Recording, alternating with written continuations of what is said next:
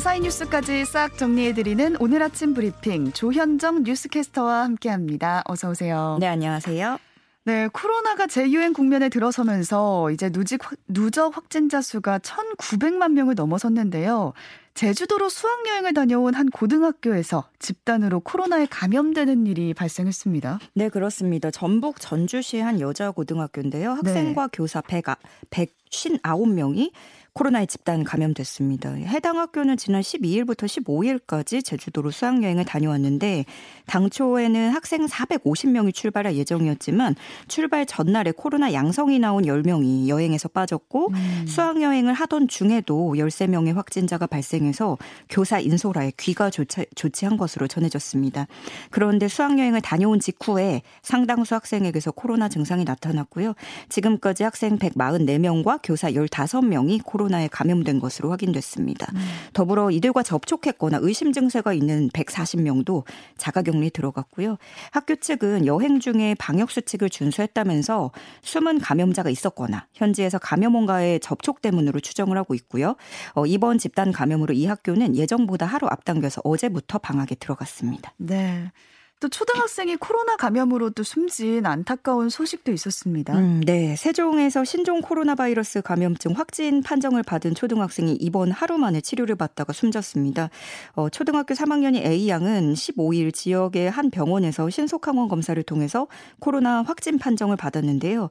이후에 고열과 경련 증상을 보여서 지역 종합병원 응급실로 이송됐지만 16일 새벽 중환자실로 옮겨져서 치료받던 중에 급속도로 상태가 악화해서 결국 숨졌습니다. 있었습니다. 아. 어, A 양은 특별한 기저 질환이 없었고 코로나 백신 접종은 하지 않은 것으로 조사됐습니다. 네, 안타깝습니다. 집단 감염 사례도 늘고 있는 모습인데요. 그 중에도 요양병원과 복지시설 같은 이런 감염 취약시설에서 집단 감염이 잇따라 발생하고 있어요. 네. 우선은 정부가 요양시설 면회를 비접촉 대면 면회로 전환한다고 하는데 이게 어떤 건가요? 어, 그러니까 서로 얼굴은 볼 수 있는데요. 네. 가서 방문을 할 수는 있는데 뭐 손을 잡는다거나 포옹을 하거나 이런 음. 스킨십이 전혀 안 된다는 얘기입니다. 네. 오는 25일부터 요양시설에 이런 접촉 면회를 금지하고요. 시설 종사자에 대해서는 예방 접종이나 확진 이력과 관계없이 주 1회 PCR 검사를 하기로 했습니다. 어, 입소자의 외출이나 외박은 필수 외래 진료나 외부 프로그램 이용 시설에 한해서 허용을 하게 됩니다. 확진자 증가세가 가팔라지면서 정부는 4차 백신 접종을 독려하고 있는데요. 하지만 지금까지 접종 대상자들의 반응은 어, 다소 미지근한 반응입니다. 음, 네. 어, 20일 예, 0시 기준으로 4차 접종률은 인구 대비 9.4%에 머무르고 있고요. 이번에 확대한 50대의 4차 접종률은 인구 대비 1.7%에 불과합니다. 아무래도 백신에 대한 불신이 커진 영향으로 보이고요. 또 백신 효과가 다른 백신들과는 다르게 영구적으로 지속되는 게 아니다 보니까 계속 맞아야 된다는 것에 좀 피로도가 높아진 것으로도 풀이됩니다. 네, 이럴 때일수록 개인 방역을 철저히 해야겠고요. 저도 마스크를 쓰고 음. 방송을 하고 있습니다. 네. 여러분도 외출하실 때 꼭 마스크 착용하시기 바랍니다. 정부가 백신 피해 보상을 확대하는 방안을 내놨는데 비판이 나오고 있는데 왜 그런 걸까요? 이게 보상 규모만 늘렸지 여전히 인과성을 인정해주지 않아서 부작용 입증 책임을 피해자들에게 전가하고 있는 생색내기일 뿐이다. 이런 비판이 나오고 음, 있는 겁니다. 네. 어, 전문가들은 백신 말고 설명할 수 있는 다른 어떤 근거도 없는 10대들마저도 인과성을 인정받지 못하고 있다라고 지적을 했고요. 그러니까 사실상 어떻게 부작용을 적극적으로 인정할 것인가? 이게 아니라 그냥 기존 사례에 보상 규모, 금액만 올리는 대책이었다라는 평가가 나오는 겁니다. 음. 또 백신 접종 후에 원인 불명으로 숨지면 천만 원을 지급하는 방안의 경우에도 백신 접종 후부터 사망까지의 기한을 42일 이내다라고 못 박은 것도 논란이 되고 있는데요. 네. 어, 원인 규명 과정에서 의사 결정도 불투명하다라는 지적도 나오고 있고요. 이에 대해서 예방 접종 피해 보상 전문위원회를 재구성하고 피해자 구제에 보다 적극적으로 나서야 한다라는 목소리가 커지고 있습니다. 예, 주변에만 봐도 요즘 확진자가 정말 많이 나오는데 네. 지금 자가 검사 키트를 찾기가 어렵다고요? 맞습니다. 뭐 여러모로 체감을 하시는 분들이 많으신 것 같아요. 또 네. 편의점 업계에 따르면 지난 9일부터 10일 주말을 기점으로 자가 진단 키트 판매량이 지속해서 증가를 하고 있고요. 각 편의점마다 하루 판매량이 110%에서 어, 한 150%가량 급증을 했다고 해요. 음. 그래서 일부 뭐 품귀 현상이 빚어지는 곳도 있는데 어떤 분들은 편의점 서너 군데는 돌고 나서야 구할 수 있었다라는 사례도 많아졌고요. 지금 평일과 야간 그 평일 야간이랑 주말에는 동네 병의원과 약국이 상당수 문을 닫고 편의점들이 최근에 그 사이에 여유분을 쌓아두지 않았기 때문입니다. 네. 어, 정부는 그래서 진단키트 수급 관리를 강화하기 위해서 진단키트 판매업 신고를 9월 30일까지 한시 면제하고요. 모든 편의점에 진단키트 판매를 허용하겠다고 밝혔습니다. 지금 임시선별검사소가 전국에 4곳뿐인데요. 정부는 이것을 수도권에 55개, 비수도권에 15개 등 70곳으로 대폭 늘리기로 했고요. 운영 시간도 밤까지로 연장하고 주말과 휴일에도 운영하기로 했습니다. 네. 또 제주에서는 렌터카 한 대가 뒤집어지는 사고가 발생했는데요. 3명이 숨지고 4명이 크게 다쳤어요. 네, 어제 오전 제주시 애월항에서 고내폭우로 진입하는 해안도로 초입에서 소나타 렌터카 한 대가 전복되는 사고가 있었습니다. 네. 이 사고로 20대 3명이 병원으로 옮겨졌으나 결국 숨졌고요. 10대 1명과 20대 3명이 크게 다쳐서 병원 치료를 받고 있습니다. 어, 그럼 지금 7명이 탄 거네요. 그렇습니다. 게다가 지금 뭐 중상이어서 병원에 있는 분들도 상황이 심각하다고 하는데요. 차량 상태를 보면 전면부가 완전히 구겨져서 형체를 알아볼 수 없는 정도가 됐고 네. 경찰은 커브길을 돌던 중에 방향을 틀지 못해서 갓길에 있는 바위를 정면으로 들이받고 차량이 뒤집어진 것으로 보고 있습니다. 근데 마을 주민들은요. 이 해안도로에 커브길이 많아서 사고가 많다고 입을 모으고 있습니다. 음. 근데 제주도 특성상 지리에 익숙하지 않은 외지인들이 운전하는 경우가 워낙에 많고 그쵸. 예, 또 자신의 차가 아닌 렌터카를 이용하는 경우가 많죠. 특히 관광지이다 보니까 마음이 들뜨기도 하고 음주운전 사례도 상당히 많습니다. 그래서 아무리 여행이라고 하더라도 운전대를 잡는 순간에는 좀 긴장을 하는 자세가 필요해 보입니다. 네, 여행 앞두고 계신 분들 많을 텐데 운전 조심해야겠습니다. 네. 정부가 에너지 취약계층의 냉난방비를 긴급 지원하기로 했다고요. 네, 사회적 약자에게는 더위와 추위가 생명까지 위협하는 고통으로 다가오잖아요. 네. 정부가 에너지 가격 상승으로 무더위에도 충분한 냉방을 하지 못하는 곳들, 지역 아동센터, 돌봄센터, 장애인 노숙인 시설 등 약 16,000개 사회복지시설의 전기요금 80%를 지원합니다. 총 지원 규모는 78억 원이고요. 구체적으로는 현재 30%인 사회복지시설 전기요금 할인폭 을 올해 7, 8월에는 한시적으로 80%까지 확대를 하고요. 지역 아동센터에는 오는 12월까지 매월 10만 원의 운영비를 추가로 지원합니다. 음. 특히 어린이의 경우에는 성인에 비해서 체온이 높지만 체온 조절 기능이 덜 발달돼 있어서 더위에 더 취약하거든요. 네. 그래서 지역 아동센터 120곳에 고효율 냉난 난방기를 보급하거나 창호 교체, 단열 시공 등을 지원할 계획입니다.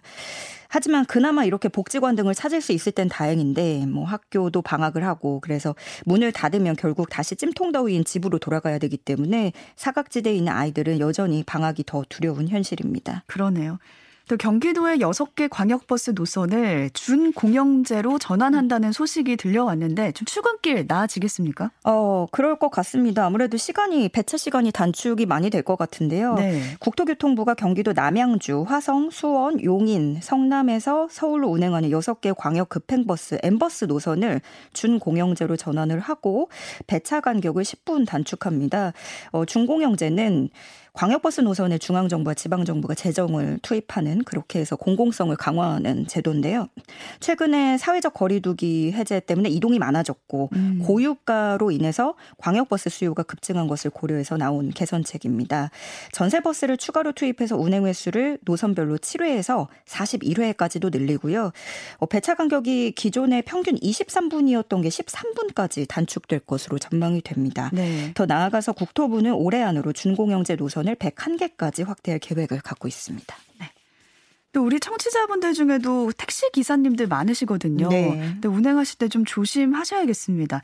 택시 기사에게 수면제를 탄 음료를 건넨 뒤에 돈을 훔쳐 사용한 남성 승객이 경찰에 붙잡혔습니다. 네, 경찰청이 유튜브에 상황이 담긴 영상을 공개를 했는데요. 이 영상에 따르면 지난달 22일 택시 기사 A 씨는 승객의 장거리 출장 출장에 동행을 한 뒤에 대전의 한 숙박업소에 함께 들어갔습니다. 음. 두 사람이 같은 방에서 머무른 거죠.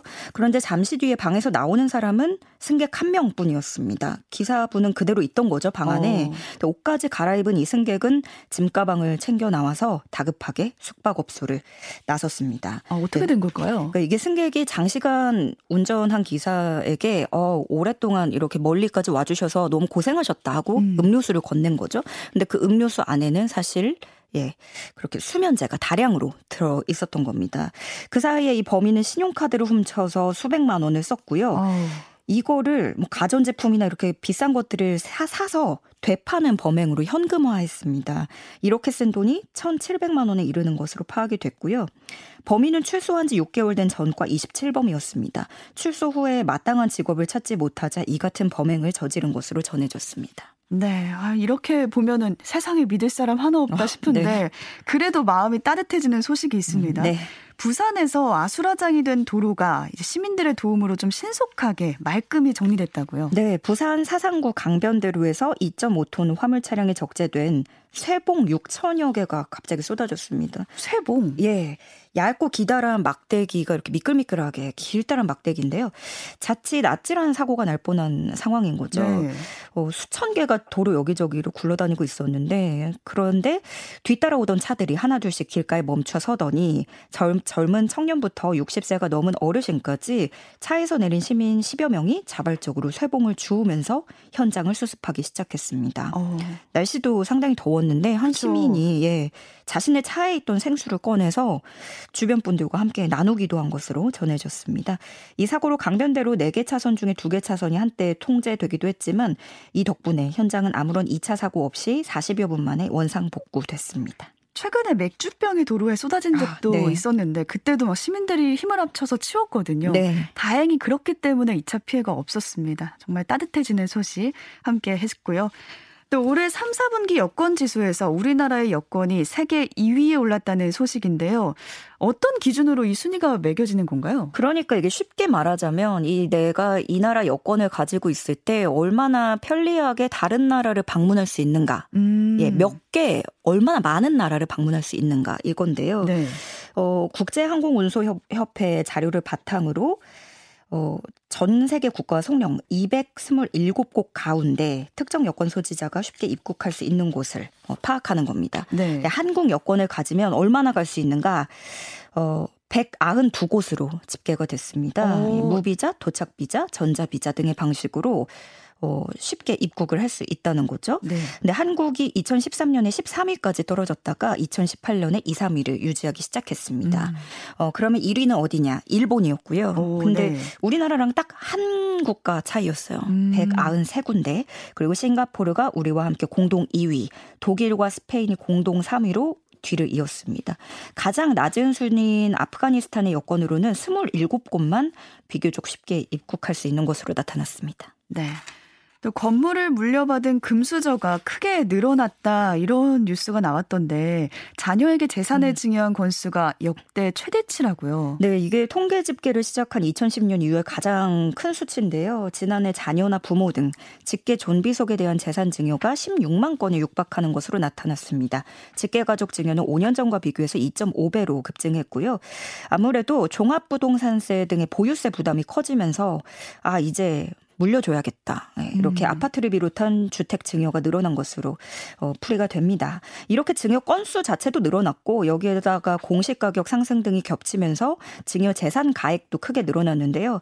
2013년까지 10조 원을 밑돌던 증여 재산 가액이 2014년에는 13조 원대 그리고 2017년에는 20조 원대로 뛰어오르더니 지난해에는 처음으로 50조 원을 돌파했습니다. 음. 네. 어, 종류별로 보면 건물이 가장 많았고요. 다음으로는 금융자산, 그 다음으로 토지 순으로 나타났습니다. 보유세 부담이 커지면 파는 게 아니라 이제 자녀에게 증여하는 방식으로 음, 네. 나타나네요. 네.